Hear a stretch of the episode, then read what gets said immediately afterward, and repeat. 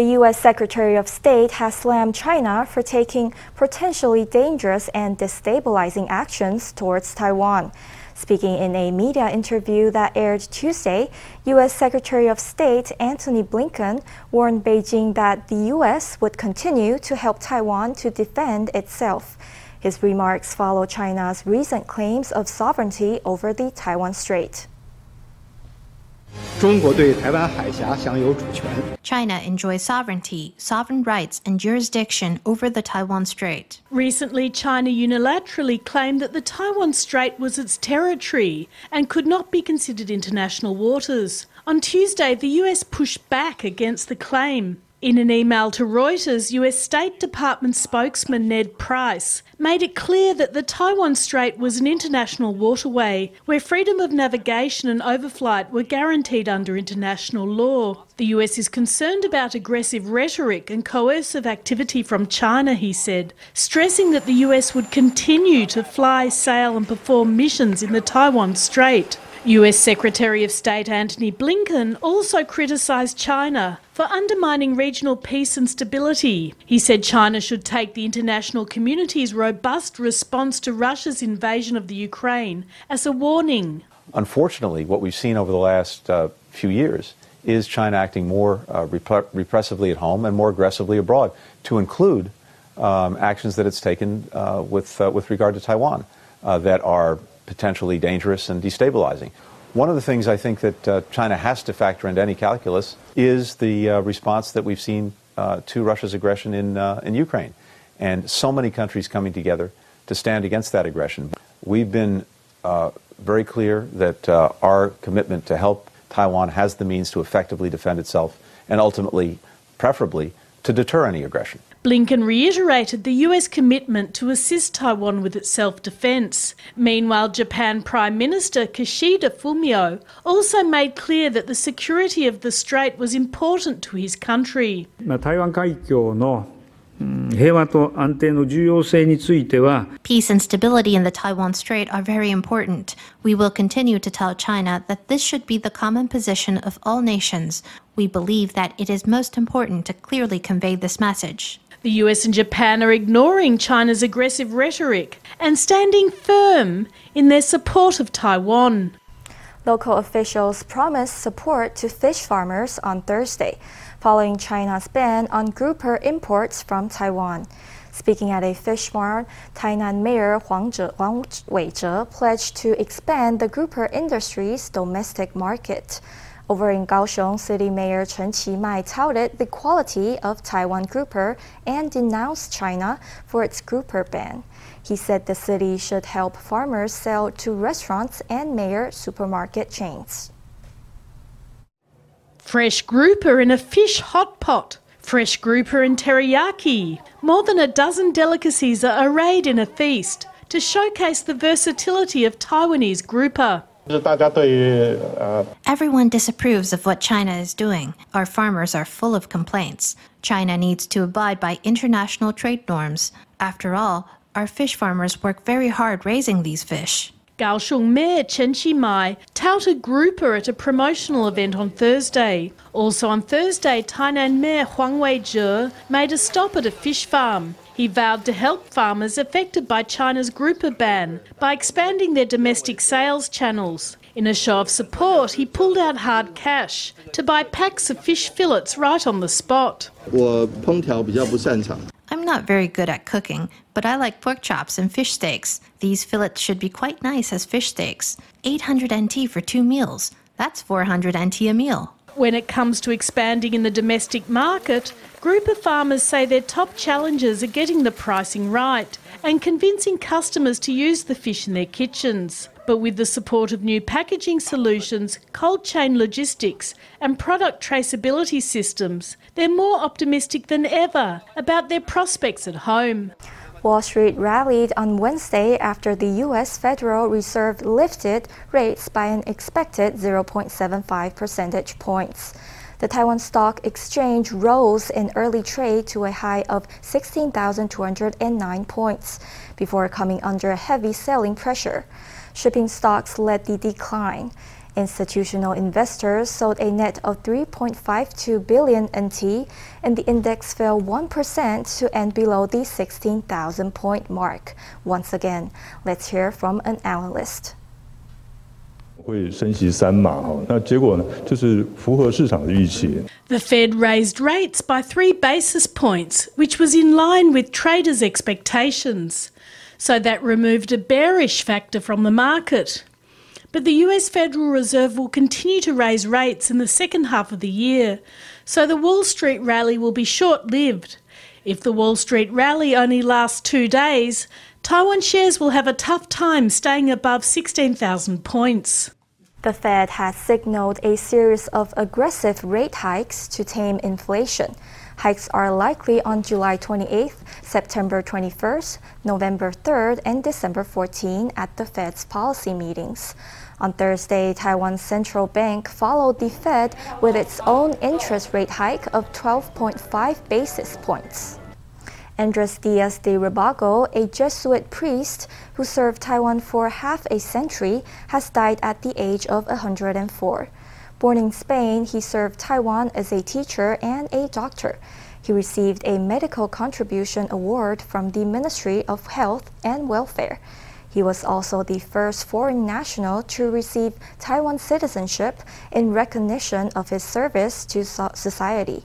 Upon learning of his passing in New Taipei, former Vice President Chen Jianren posted to tribute to Facebook where he remembered the priest as a model of faith.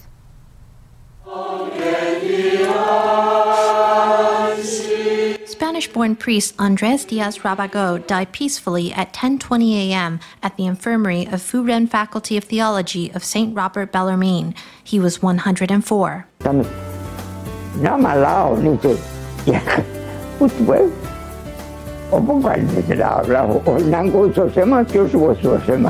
De Rabago once gave an exclusive interview to FTV five years ago. He served Taiwan for more than half a century, dividing his time between hospitals and nursing homes. He worked tirelessly for the people and became the first foreign national to be granted Taiwan citizenship based on his contributions to the country. At his citizenship ceremony, he appeared visibly moved and at a loss for words.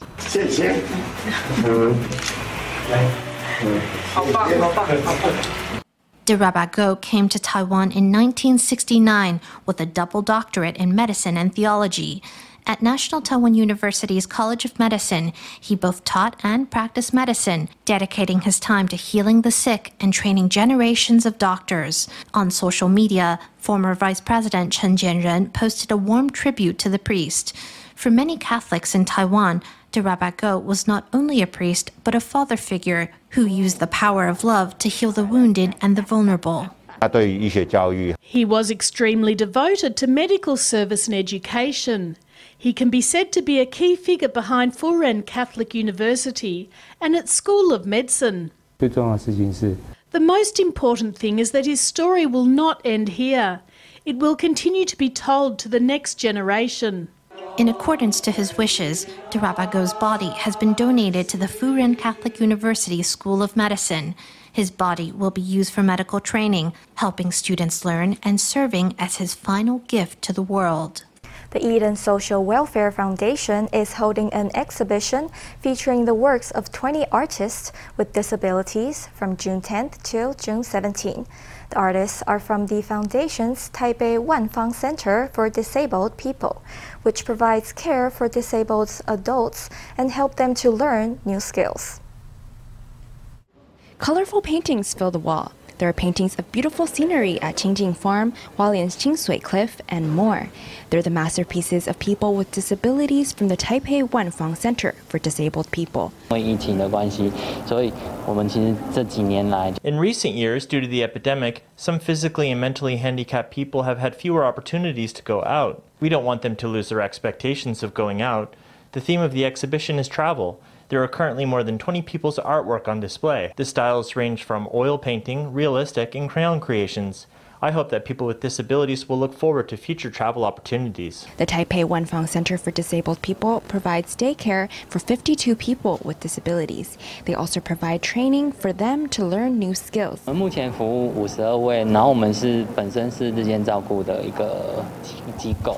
We are currently serving 52 people. We are a daycare institution. We help people who have intellectual disabilities or are autistic.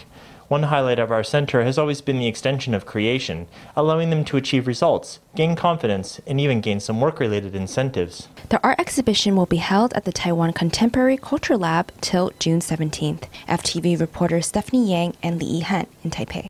Taiwan is finally past the peak of its Omicron COVID wave. On Thursday, the CECC reported just 63,170 new cases, a significant drop from the week before. It also announced that hospital bed occupancy had fallen below 7,000 for the first time in weeks.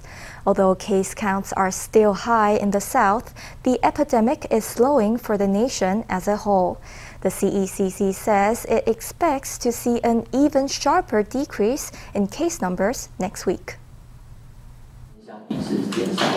The CECC reported 63,170 new domestic infections and 373 moderate to severe cases on Thursday. Case counts are significantly lower compared to the week before.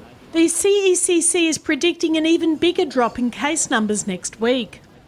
未来在这个高原期之后会 Following the plateau period, there will be a continuous decline every week. At present, this trend is more obvious in the north. Taiwan's central and southern regions are about to start dropping from a peak, so we hope to see a more obvious decline next week.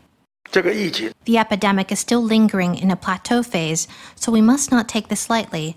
All government agencies should still be paying attention, especially to children. The easing epidemic can be seen in the number of occupied hospital beds. From the end of May to mid June, more than 7,000 people were hospitalised in specialised COVID wards. On Thursday, that figure dropped below 7,000 for the first time in weeks. The epidemic is slowing most noticeably in Greater Taipei, followed by central Taiwan. Although hospital bed occupancy remains high in the south, it's going down for Taiwan as a whole. Experts say the country has exited the so called plateau period of the epidemic, although more observation is needed to be sure. Also on Thursday, the CECC said that it will conduct a second blood serum antibody survey. We will test samples from January to June, which is the period when the epidemic surged in Taiwan, we will test for N antibodies in about 36,000 samples taken from blood banks across the nation. These 36,000 blood samples will be tested for antibodies to determine if there are invisible transmission chains in the community. Blood donors who do not wish to participate in the survey can call the 1922 hotline to opt out. With the pandemic slowing, Taiwan has relaxed its quarantine requirements while capping arrivals at 25,000 a week. On Thursday, the CECC released rules for people who undergo self-health management at quarantine hotels. During the later four days of self health management, if a person tests negative on a rapid test, they are permitted to leave their quarantine hotel for necessary errands, including for work and for necessary shopping, etc. They need to show the hotel that they tested negative in the past two days. During the four days of self health management, arrivals are forbidden to spend the night outside of their hotel. If they fail to return to their hotel at night, they will be reported to authorities and could face a fine. After nearly 27 years, Internet Explorer was put to rest on June 15. The iconic Microsoft product first launched in 1995. It reached peak popularity in 2003 when it had a market share of 95% and was the world's top web browser. But its usage has gradually declined due to its relatively slow speed and performance issues. Last month, its global market share was only 0.64%. Now that it's retired, users of Internet Explorer will be directed to its replacement browser, Microsoft Edge.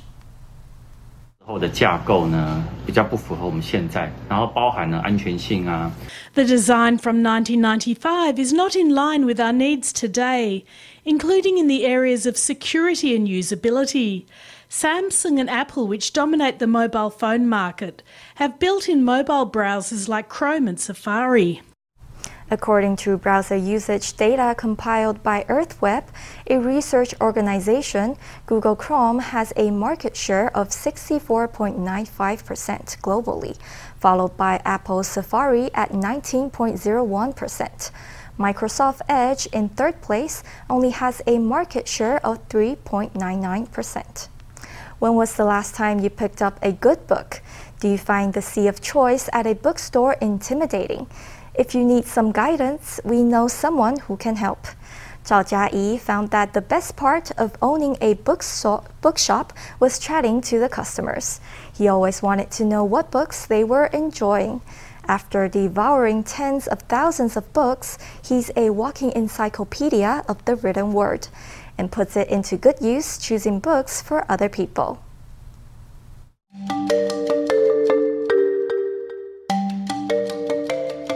我希望透过这些书呢，能够带我们穿梭时空。A smartly dressed fellow in a fedora wanders down the aisle, picking up a pile of books and flicking through them. This is Taiwan's first ever book selector, Zhao Jiayi, aka Silverquick.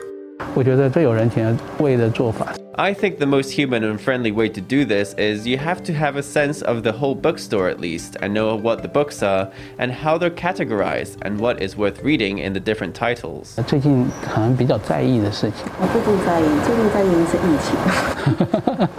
Zhao chats about the little things with the customers he meets. His boy next door persona puts people at ease and allows them to be vulnerable about what's most important to them. in just half an hour, he can get a sense of what the reader might want and compile a reading list just for them. There was a middle school kid. He wanted to learn how to spend the final moments with a relative who was about to pass away. So I would look for books to do with end of life care, or that discuss what life and death are, perhaps picture books, or perhaps novels. Over the last eight years, Zhao's lent a listening ear and hand chosen books for hundreds of customers. He's also helped pick out book displays at all the major libraries and bookshops across Taiwan. But it's not been a simple road to get here.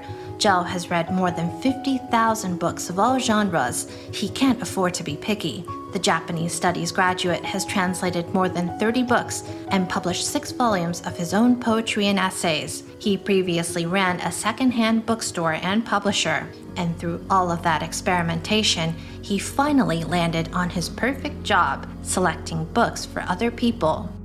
准确率有七八成以上。 I'm right about 70 to 80% of the time. The reason I can do this is because I've chatted to so many customers who have read. Those chats gave me a lot of inspiration and support. Choosing books or reading will not disappear because of changes in the media or the whole world going more and more toward digital communication. There will always be people who feel lost in a vast sea of information. I think a book selector should provide a guide. Three years ago, Zhao even published a board game about his work for anyone curious about the art of book selection. If you're wondering how to pick the right book, it might be a good place to start.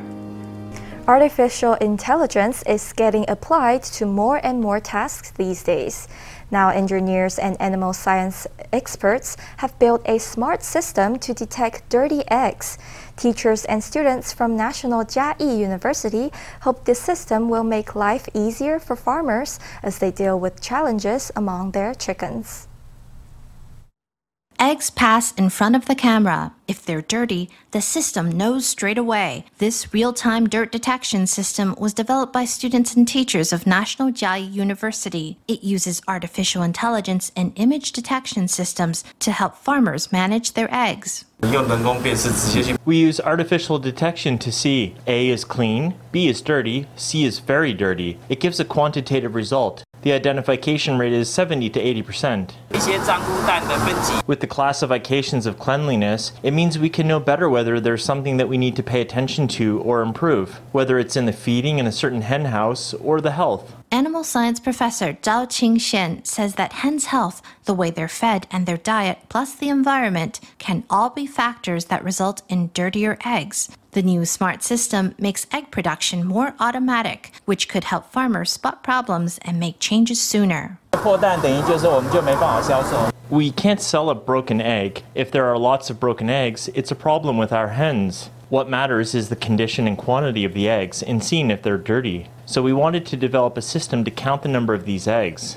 Chicken farmers are already expressing interest in the system. Next, the team wants to expand it to include a mechanical arm, which could make the retrieval of eggs fully automatic as well. Inflation is high on everyone's mind right now.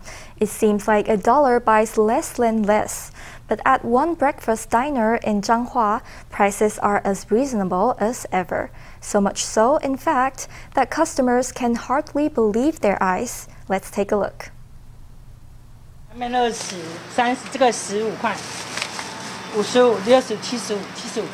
customers take their food to the counter and get a shock when the bills added up.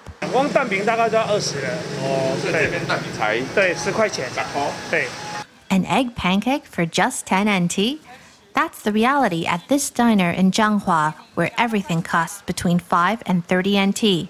Netizens are hailing the shop for its exceptional bargains. 现在外面找不到这样的这样的价格。a small soy milk is 5 NT and a large just 10 NT. A generous box of fried noodles is 30 NT. Lots of groups make a pilgrimage to the site to see these incredible prices for themselves.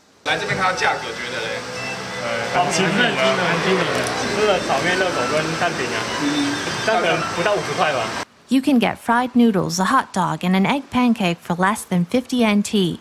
This customer thought it might have been an outdated legend, but no, it really is that cheap.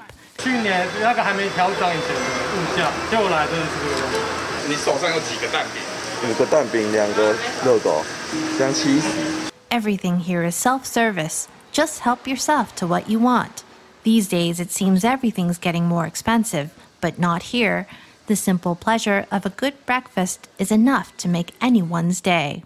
The ninth Asian Artistic Gymnastic Championship kicked off in Qatar on Wednesday. On day one of competition, Taiwan was represented by Olympic silver medalist Li Zhikai on the pommel horse and horizontal bar star Tang Jiahong.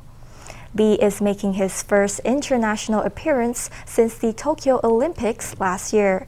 He scored 15.100 in Wednesday's qualifier, setting the best score in his category and advancing to the finals. Tang is currently in fourth place in the men's all round event and has a good chance at winning a medal.